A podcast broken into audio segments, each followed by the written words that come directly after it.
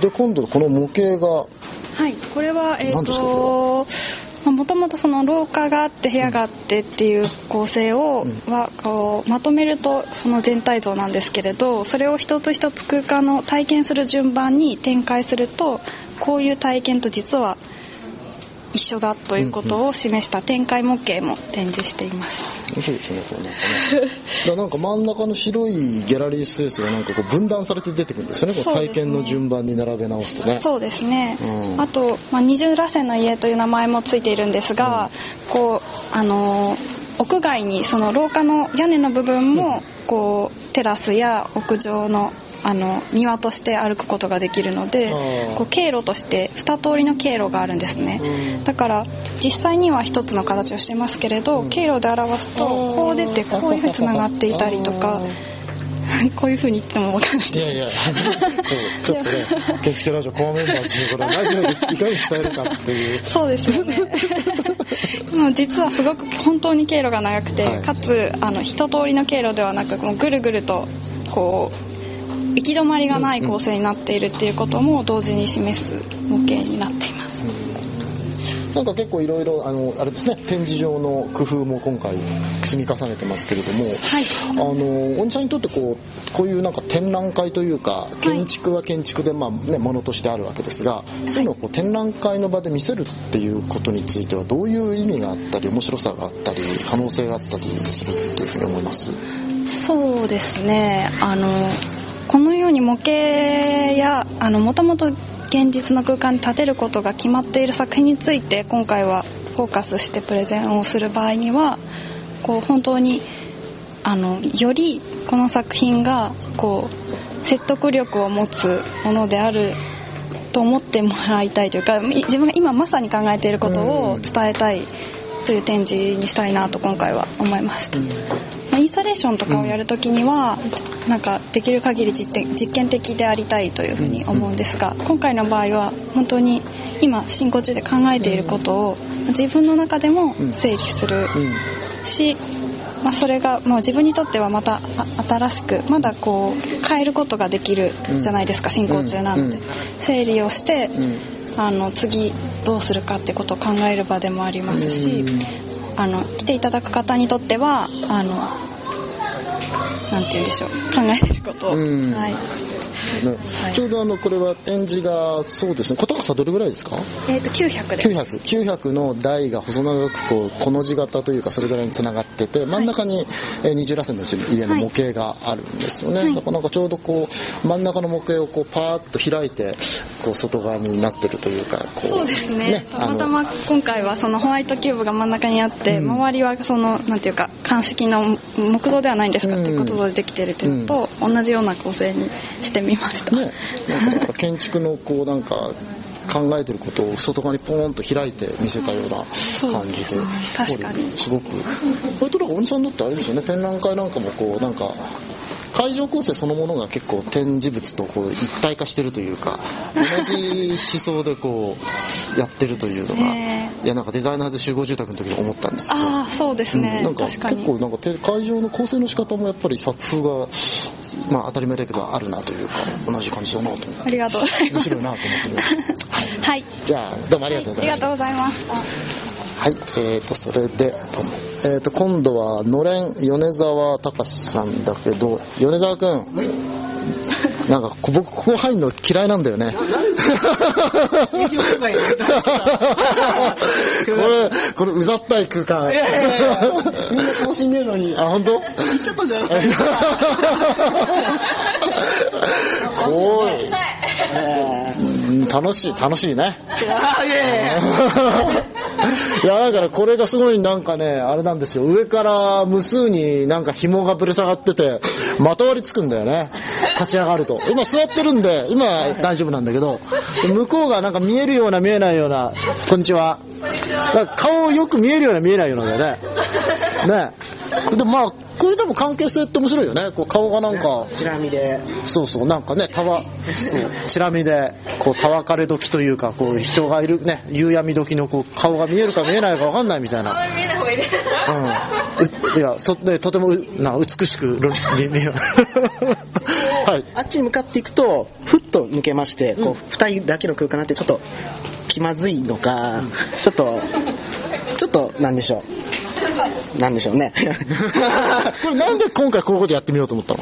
まああのー僕はその建築を考えてます時に設計活動を通してこう事故で完結するんじゃなくて他者とか対象を取り込んでそういった不確定要素を取り込んでそこからこう建築のストーリーが立ち上がってきて、っていうことを、あのー考えてましてで実際もっとフィジカルなことを考えるにあたりましてこうく空間にこう密実な境界を立ち上げようと。でそこにこちら側とあちら側っていう関係性を作ってでストーリーをドライブさせていこうって。空間っていうのは天井とか壁とか床で囲まれたその間の空っぽなもののことですけれどもなんかその直接こう空間を設計するときにそのそれを取り囲んでいるエレメントをしつらえることによってこう二次的とか間接的に空間を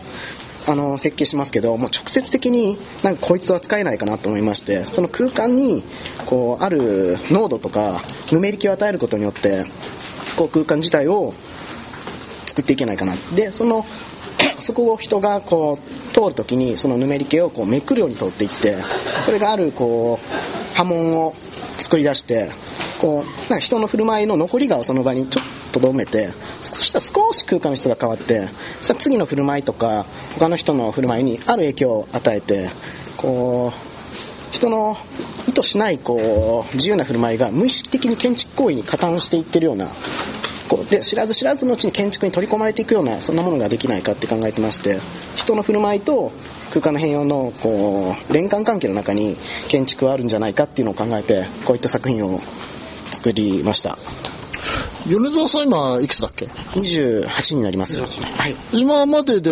えっと実施したその建築とか、まあ、インテリアも含めて？っていうのは、えっと今までいくつ、ね、あの竣工したもので5作になります。28で5作。はい、ええ はい、住宅が3作とその飲食店を2作。はい。でもなんかそういう実作でこういうことやってるわけじゃないでしょ？まあ、そうですね。実作で考えてますのはもっとこう先ほど言いましたこう他者とか対象を取り込むって言いましたようにこう自分だけで作るんじゃなくてその人の特徴とかをこう何しろ合気道のようにこうストーンってダイレクトに出せないかなって考えてましてでも今回こう展示にあたってはそういう他者とか対象っていうのが直接的に最初にあるわけじゃなくてだからこう作品としてはニュートラルなものにしておいてこう不確定要素として何か入るとか自由な振る舞いをそのまま取り込めないかっていうので考えました。うん。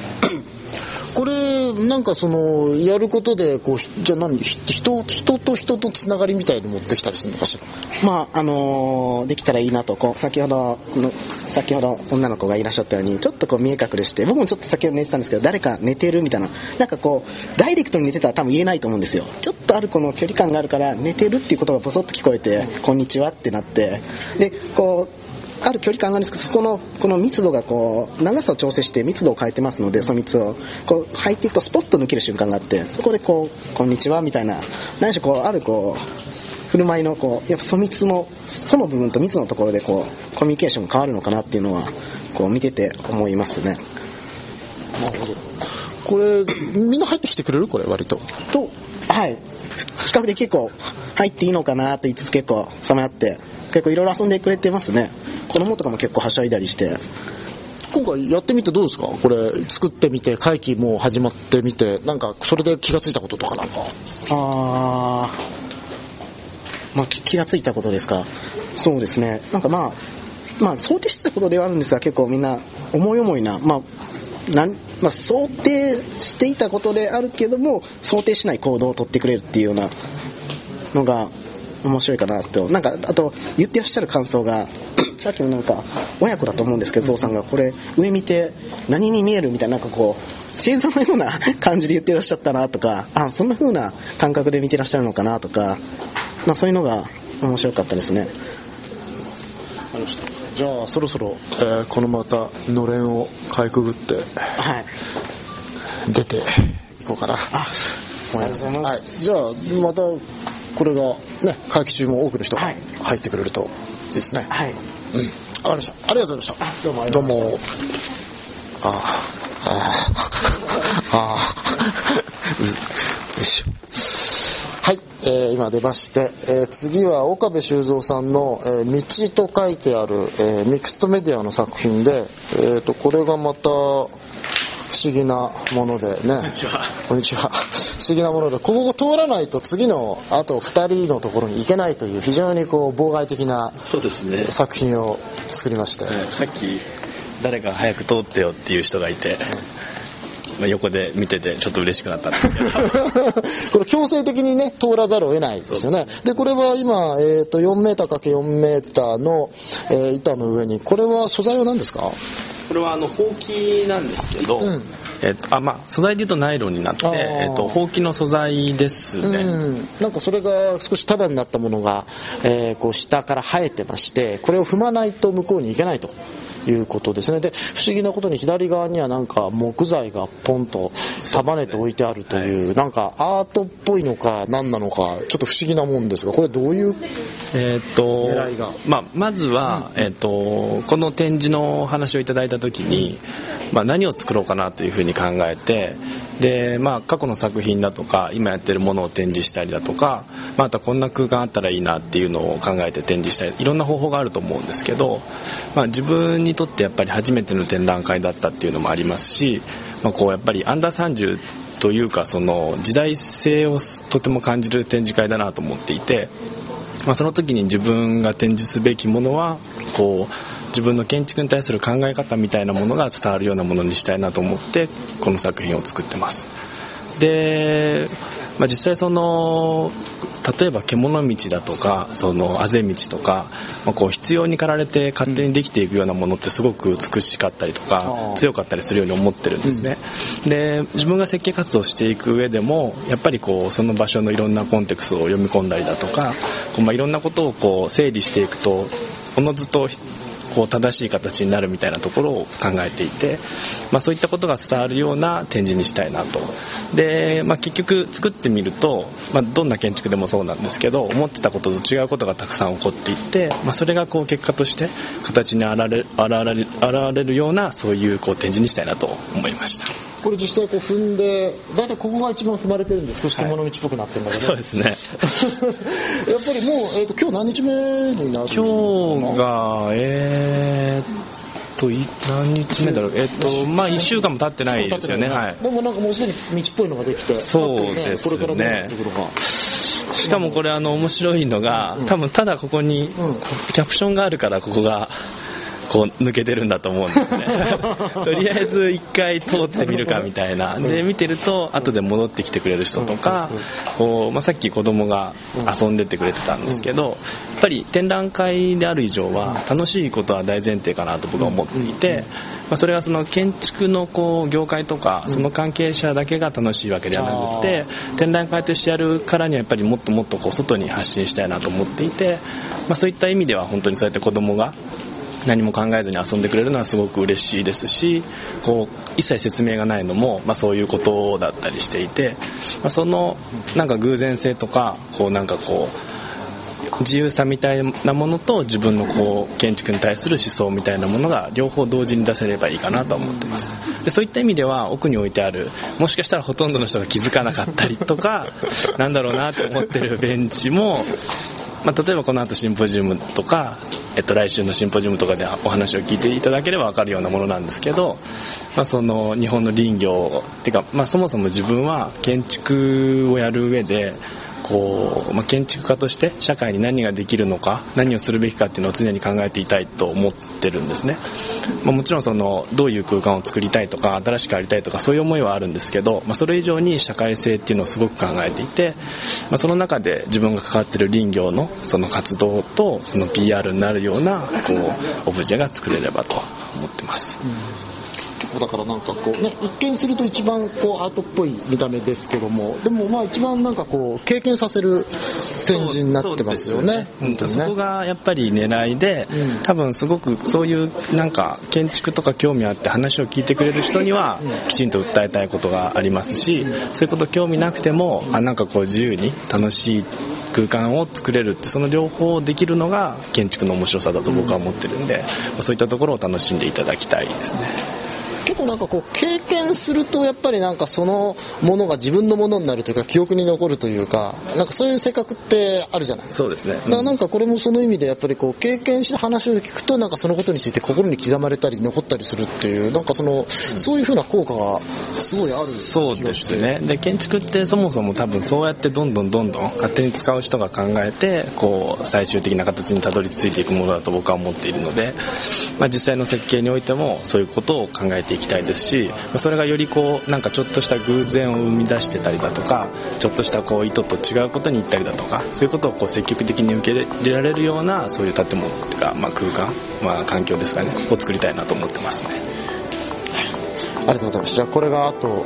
皆さんこれから来ていただいた時にどういうふうな姿になってるかって。そうですね。楽しみですね、はい。結構これあとでもこれ滑る人いない？あのさっき気づきました、うん。なんでよりこう揃ったで